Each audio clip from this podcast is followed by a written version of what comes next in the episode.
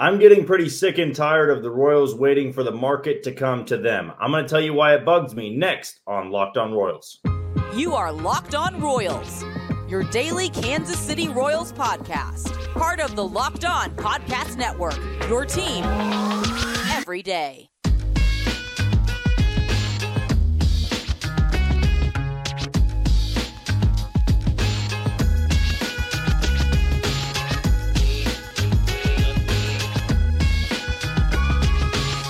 Welcome into another edition of Locked On Royals on the Locked On Podcast Network. As always, I am your host, Jack Johnson, and you can follow me on Twitter at Johnny J underscore 15. That's at J O H N Y J underscore 1 5. And we're now live on Instagram and TikTok. Just be sure to follow us, locked underscore on underscore Royals. Again, that's locked underscore on underscore Royals. So we can start building up uh, that following over on those two accounts. But on Twitter, very easy to find me again at Johnny J underscore 15. You can always find these podcasts and wherever you get your podcast Apple Podcast, Spotify, Amazon Music, Google Podcast, and on YouTube. Just be sure to hit that follow button and subscribe. We're getting closer to 600 subscribers, but our goal is to get to 400 more before opening day 2024. We can be at 1,000 to kick off the 2024 regular season. Today's episode is brought to you by FanDuel. It's crossover season. We got college basketball tonight. You've got some of the Thanksgiving tournaments coming up. NBA is in full swing.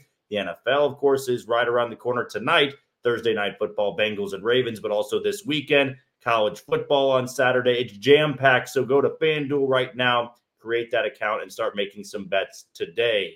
And if you just want to tune in for the first time, if this is your first ever episode, well, I should probably give you some of my background as to who I am. Of course, my name is Jack Johnson, but I work here in Kansas City at Sports Radio 810 WHB. I've got a show once a week on 810, also a morning show Monday through Friday on ESPN Kansas City. So you ever want to get my thoughts on things that may not always pertain to the Kansas City Royals, you can check me out over there as I will be talking NFL, college, NBA, you know, pretty much anything. It can be baseball during baseball season, but when you click on this podcast, when you come to listen or watch, know that you are getting 30 straight minutes of Royals baseball. And today is going to be a little bit more of a passionate podcast, I guess I could say. Um, of course, from time to time, we're going to get these passionate type of podcasts where things may make me really excited, really pumped up for the season, and there's going to be things that make me uh, upset or disappointed. And I feel like this is the perfect opportunity to vent a lot of the frustration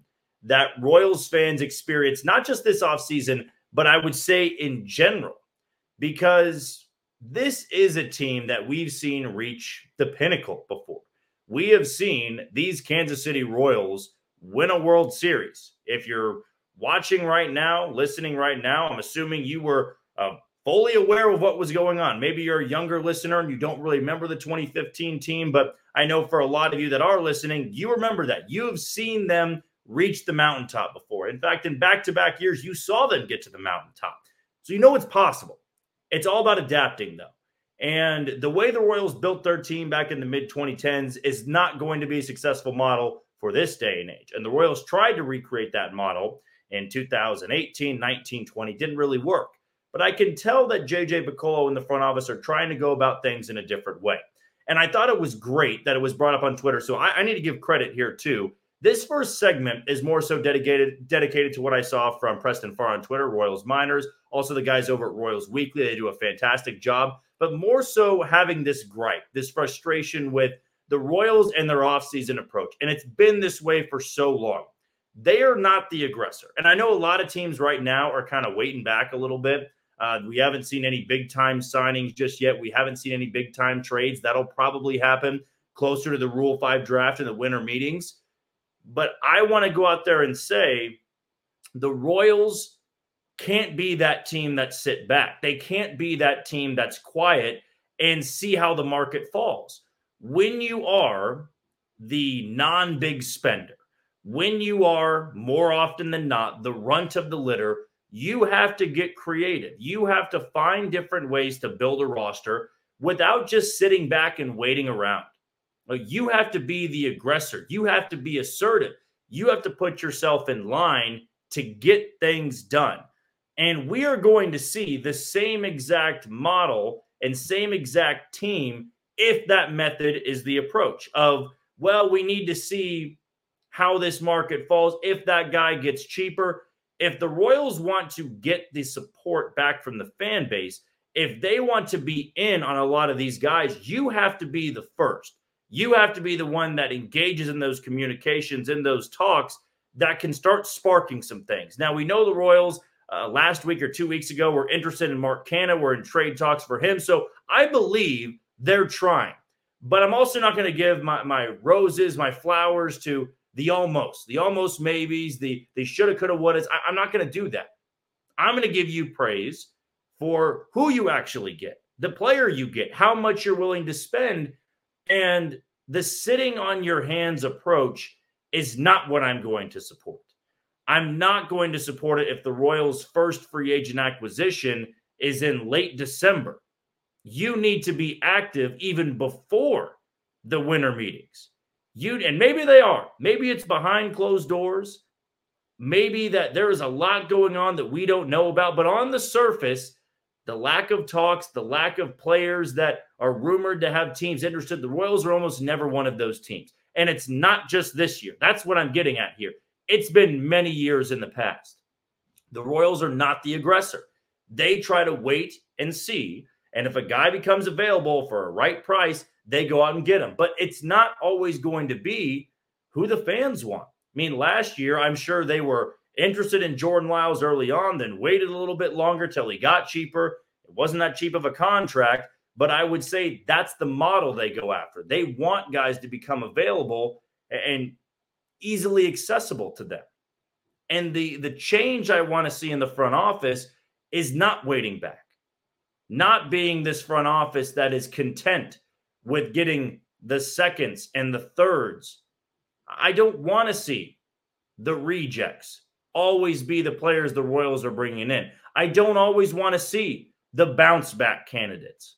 Now, when was the last time the Royals acquired somebody traded for somebody, free agent acquisition of somebody that was coming off a good year. Think about it. The last time I remember them being very active was 2021. They signed Carlos Santana in December. They traded for Andrew Benintendi. They signed Mike Minor. All three of those guys were coming off bad years. It was the COVID year. It was weird. The market fell in a different way. This is how you build a roster. Okay, you pick your guys, and I'm not a genius in saying this. It's very simple. You pick the guys you want to build around, and then you should be aggressive. And okay, you need starting pitching. Go out there and get you starting pitching. That's worth your money. You don't need to wait till somebody becomes $5 million cheaper, $8 million cheaper. Every day the Royals wait, the further back they get in line. If you want to get creative, if you want to be competitive, if you want to make strides, that's what it has to be about. You have to be the, the team that stands out. You don't have the shiny brand like the Yankees. You don't have the shiny brand like the Dodgers, like the Red Sox. You don't have that. Not like the Phillies, not like the Braves now. You can't beat out those teams. And I'm not saying they need to be in on Shohei Ohtani. I'm not saying they need to be in on Josh Hader. I'm not saying they need to be in even on Aaron Nola. He's affordable, but you need to be transactional. I don't want to hear that things are different. We do things differently. We need to replenish this, this, and this, and not do anything about it until the end of December. Now, I know we're only mid November. And like I said, maybe talks are happening behind the scenes and they are being aggressive. And a lot of that is going to pick up at the at the winter meetings here in a couple of weeks, just under a month you're going to see more movement. But there are guys available right now. You could start engaging it. you could start going after, and maybe the Royals are interested. Again, this is all assuming based off what I've seen the last couple years. And beyond that, even when the Royals were winning, they were not an aggressor in free agency. That's the the ideology, that's the method I want to change under JJ Picollo you can't waste good years of young players by saying, well, we're not ready to spend. We, we're two years away from spending. That's kind of the old model. You can compete right now in a weak division if you were the aggressor, you were transactional and you went after the right fits. I'm hoping they go after high OBP guys. JJ Picollo said that was a, a big time priority for them. We had a very low OBP team number last year, looking for high OBP guys. Want to replenish the bullpen, want to go get some depth of rotation. That needs to start happening now. Every day that passes is a wasted opportunity for the Kansas City Royals. All right, the next thing we're going to dive into is the stadium talks. Now there's another site that has popped up. Is it something that interests me? Is it something that should interest you? If it does, if it doesn't, I still want to go over the fact that this has just become a big time headache. We'll dive into that next on Locked On Royals. You are tuned into Locked On Royals on the Locked On Podcast Network. As always, I am your host, Jack Johnson, and you can follow me on Twitter at Johnny J underscore 15. That's at J O H N Y J underscore 1 5. Before we go any further, let's give a shout out to the title sponsor today in FanDuel. And with it being crossover season, football season, basketball season, the time is perfect to go and create your account for FanDuel. And at with the NFL season in full swing, you can go right now and new customers can get $150 in bonus bets with any winning $5 money line bet. That's 150 bucks if your team wins. If you've been thinking about joining FanDuel, there's no better time to get in on the action. The app is so easy to use and there's a wide range of betting options that include spreads, player props, over-unders, and more. So visit fanduel.com slash locked on. FanDuel, the official partner of the NFL. This is going to be part two, if you will. Part two of this passionate type of podcast, you know, venting a little bit, uh, going over my frustrations about this team. And if you've listened to me before, you would know that I try to make it positive more often than not because I think anybody can go talk negative about a 106 loss team, a team that's not very active in free agency, a team that is going to be picking top five in the Major League Baseball draft. I'll try to spin things into a positive most of the time. And one thing I feel like I've tried to spin into a positive more often than not is the stadium talks that no matter what the Royals do, no matter how they announce it, no matter uh, what discussions go on, the fan base is going to be irritated hearing about it because you didn't win many games. And John Sherman, you know, buying the team a couple years back, I guess we're coming up on year five now. It'd be the end of next year, actually. So we're just now to year four. From buying the team, you kind of felt like something was going to change. When a guy comes in, uh, lifelong Royals fan, wants to make the team better. You have a lot of money. What are you going to do differently? And I think a lot of people looked at it as okay, great. Now the Royals are going to spend. Now they're going to be more aggressive. And we haven't really seen a big time change. Not with ownership, I would say. The only difference is the downtown stadium talks. Where is this team going to move to if they ever do? And I do see the positives of moving a stadium downtown. I think there's a lot of you know difficult things to discuss and and things that are very confusing to discuss. But I do see the upside, just from a, a blanket statement here.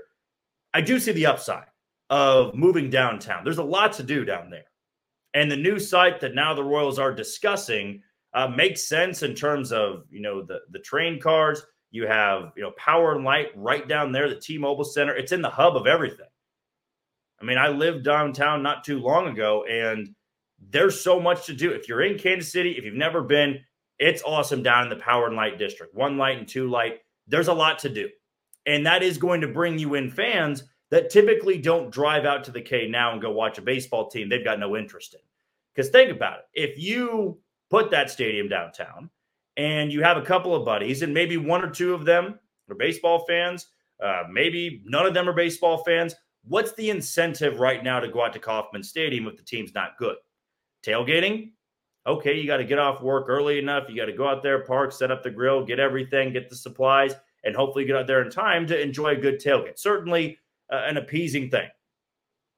What happens if the game gets out of control? You have to leave. It, it, unless you want to stay all the way through, maybe go walk around the, the plaza area. You could do that out in the outfield but once you get through one swoop, and maybe it's because I've been there over 400 times in my life, probably even more than that. I, have been there so many times, I, have seen what I need to see. I want to get another beer, want to get some more food, I'll do that. The game's out of control. I don't want to stick around for a 12 to nothing game. That doesn't interest me. And so that's where it brings in a different element. If the stadium's downtown, game's out of control. Okay, go spend some more money right outside the stadium. Go a ballpark district if there's going to be one, a ballpark ballpark village. There are opportunities there. And so I do see the upside. But again, when that is your goal and you're trying to figure out where you could place your stadium, it's been not necessarily the lies, but the follow through hasn't been consistent, which to me is why this is such a big headache. This is a headache to me because we just want an answer, right? I think a lot of people at this point, whether you're for it or you're against it, you want an answer. Stop telling us it's going to be this date, it's going to be by the end of this month. We want to make sure everything's in line by the time you vote next spring. All of these things. It makes you rip your hair out because the focus should be let's put money into the baseball team. Let's try to make this team more competitive. And this was pointed out to me on Twitter a long time ago. The people that are voting are not going to be the, the the me's of the world, the, the diehard baseball fan. I mean, certainly you go and vote. I, I always advocate for going and voting, but there's a lot of people that just won't care to go vote. And for those saying, well, you know, nobody's going to vote for this, well, there's going to be people that will or will not, but they're not always going to be diehard baseball fans. It's going to be what financially makes sense. So for the baseball fan, the average baseball fan, this has become so frustrating because we're talking about this in a time period when we should be talking about how do we make the team better. And I've always said this about the stadium talks. The stadium talks are important, they really are. And they're not moving into a stadium next year, right? The goal is to be you have a stadium a deadline set up when the lease is up, when you eventually move, the team is competitive and good by that point. So you don't even have to worry about filling seats. So they're still trying to make this team better. At least we think they've got some sort of plan. And these just happen to be at the same point in time where you're talking about the stadium. And it does need to be talked about. That's the thing. But what frustrates a lot of people, what gets you not believing in this process, is when you set these deadlines, these dates, and then it's, well, never mind, we got to go past that. And the reason, even though I wasn't against the, the location, this third location for the stadium, the reason it makes me upset is that you had two, you had renderings for a stadium and both locations.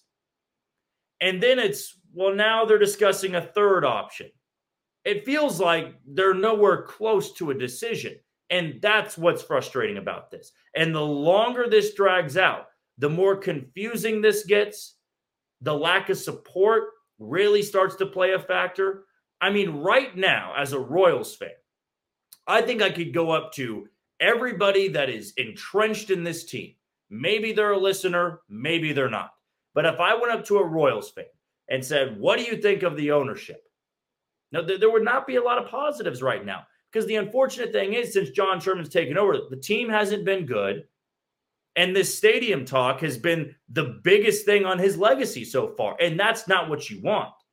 You want the legacy to be putting in money to a team that's going to spend it and they're going to win a lot of games. That's the legacy you want. Hell, look at the Texas Rangers. I know it's a more of a bigger market ball club being in Arlington, brand new stadium. And again, that factors in what the Royals are trying to do. But I think for the average baseball fan, they're not going to care about something that's five to 10 years away or three to five years away. That's not on your mind. And it's the same thing with the baseball team. Why should we care about the 2028 Royals right now? No, you, you don't care about that. You care about the 2024 Royals, which is why in a time period like this, yes, it has to be talked about, but stop giving me the statements and these updates that don't give me anything. Uh, they, they don't really move the needle for me. Because in this type of conversation, I either want clarity, clear clearness in the message, an answer, just something. If you're going to give a message, I don't need to know how diligent the process is. I don't need to know how many you know, different ideas you were considering. I don't need that. I don't. I don't need these updates of, well, they're trying this. Not give me an answer. When you get this statement, just give me the answer. The focus right now should be this team, investing in this team. I know the stadium talks are inevitable, but if anybody's with me, let me know in the comments on YouTube. Let me know on Twitter, TikTok, Instagram, at Johnny underscore 15 on Twitter. Uh, both t- Instagram and TikTok, locked underscore on underscore Royals. Comment there because my big thing is if you don't have a solution, don't say anything. I know people are asking for updates, but you got to know these updates that you're giving aren't giving anybody peace, aren't going to get anybody on board. I mean, like, I saw a couple of fans excited about the location, and it's all fine and dandy. I think it's a great location. Is that going to be the decision? Are we moving in that direction? Are we going to get that answer? That's where I am on these big, long updates and messages. Unless you've got an answer, a place picked, a site picked, I do not need to hear about it.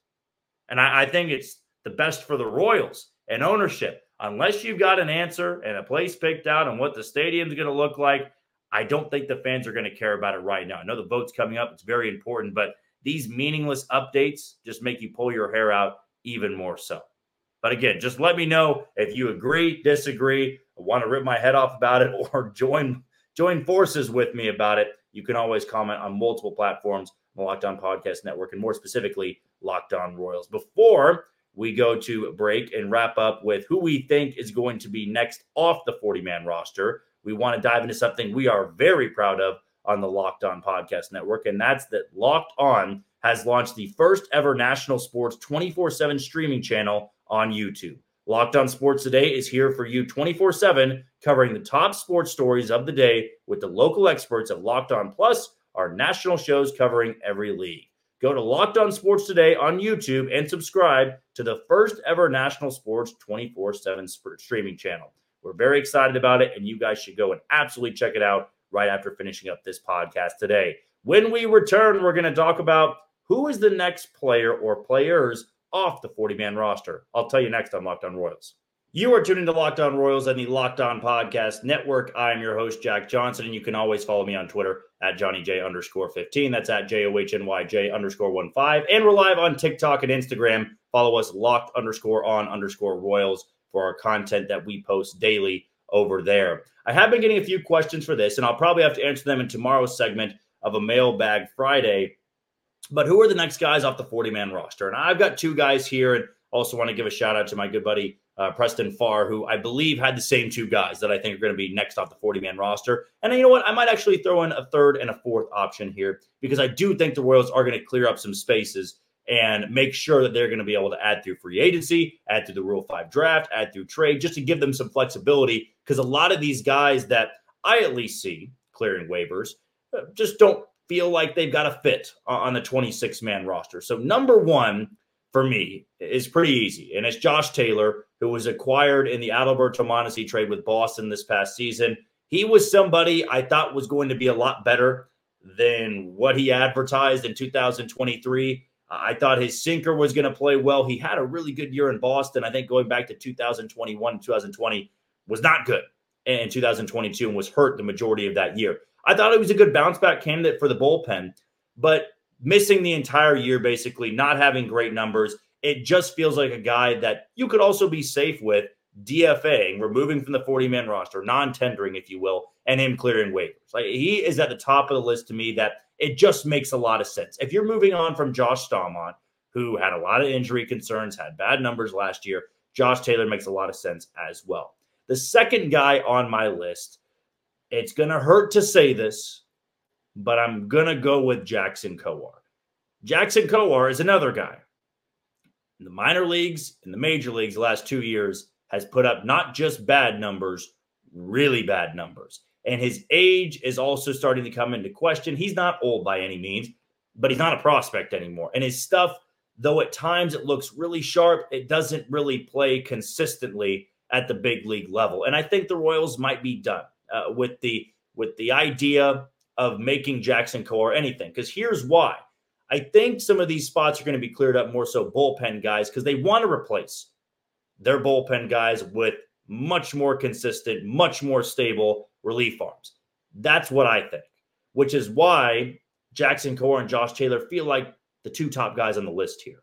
Maybe the Royals still see something in there. He was in the big league bullpen in September, and I believe in, in mid to late August, had a pretty good stretch for a while. But when it goes wrong, it really goes wrong for Jackson Kowar, and you simply just can't have that in a major league bullpen. The third guy, I would love to see them try and move, but it's also very telling to me that he hasn't been moved yet. And when you look at something like a corner outfield bat, a lot has to factor into that player for them to be deemed valuable. And I think in the past, if you had a corner outfield bat that was really good offensively, but couldn't do anything else, was a liability in every other aspect, that still had value. But since we've entered this age of analytics and advanced metrics and baseball savant and Fangraphs have taken over, it shows just how valuable a player is if they can't do two really important things out there. And I think we all know who I'm going to be talking about. It's Edward Olivares.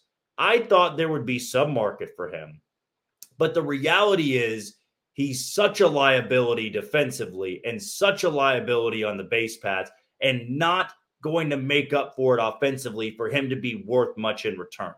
And I think the Royals are trying to move him. I think they're trying to explore a lot of outlets, but they're also not just going to trade him to trade him. Now, maybe they would, because if the plan is always the non tender, hey, take what you can get. If you can get a prospect or two, not saying that would be possible, you jump all over that. I just don't think there's a lot of teams out there that view his offensive numbers maybe as high as the Royals do or ever did. I mean, there are things to like about him. By his WRC plus, he's above average at the plate. He's got some pop. He hits the ball hard. He's not really a, a walk guy. He's not an extra base guy. He's just a unique offensive player. And it's also why I, I compare somebody like a Nicky Lopez. Nicky Lopez only got Taylor Hearn in return, and that wasn't a great return for the Royals, and I think they knew that. But Nicky was also elite defensively, and I thought decent on the base path. He wasn't great offensively, but even having two of the three can get you something in return. Somebody will want that on their team. For Olivares, I remember the first team I threw it was like the Giants. The Giants could use a bench platoon bat, a corner outfield guy. And then I thought to myself a little bit more if Edward Olivares struggled defending at Kauffman Stadium, what the hell would he look like at Oracle Park? A weird right field, a very deep left field, super deep left center and right center. I mean, the the, the alleys at Oracle Park are impossible to cover, especially if you're below average defensively. And then on the base path, I mean, he can swipe a couple bags. He he can move for his size. He's not the smartest base runner, and that's going to be another thing that brings it down his trade value. Which in the end it might just be a case where the Royals DFA him. They non tender him because there's going to be guys that can take that spot. Nick Loftin, though he's on the 40 man roster, might be a guy that needs a spot on the 26 man roster come opening day. I still hope there's somebody out there that would find the value offensively to give the Royals an arm or two. But like right now, Kyle Isbel has far more trade value than, than Edward Olivares. And Kyle Isbel's main metric, his top thing, is defense. he can run a little bit. He's not an elite base stealer, but Kyle Isbel could get you something in return. Now, Drew Waters could get you something in return. Dairon Blanco could get you something in return because of his elite speed and pretty good defense.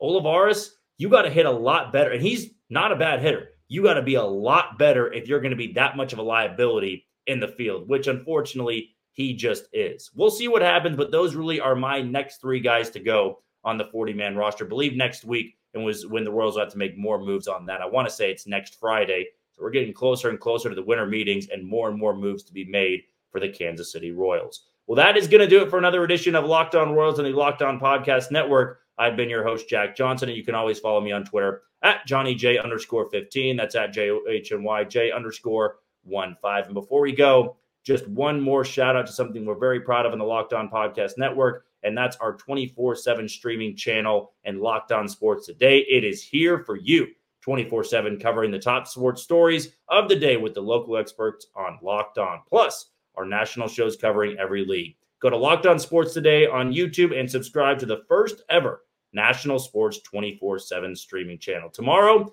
we're going to go into our Mailbag Friday segment, so continue to send me some questions, and I'll be sure to answer them tomorrow on this edition of Locked On Royals.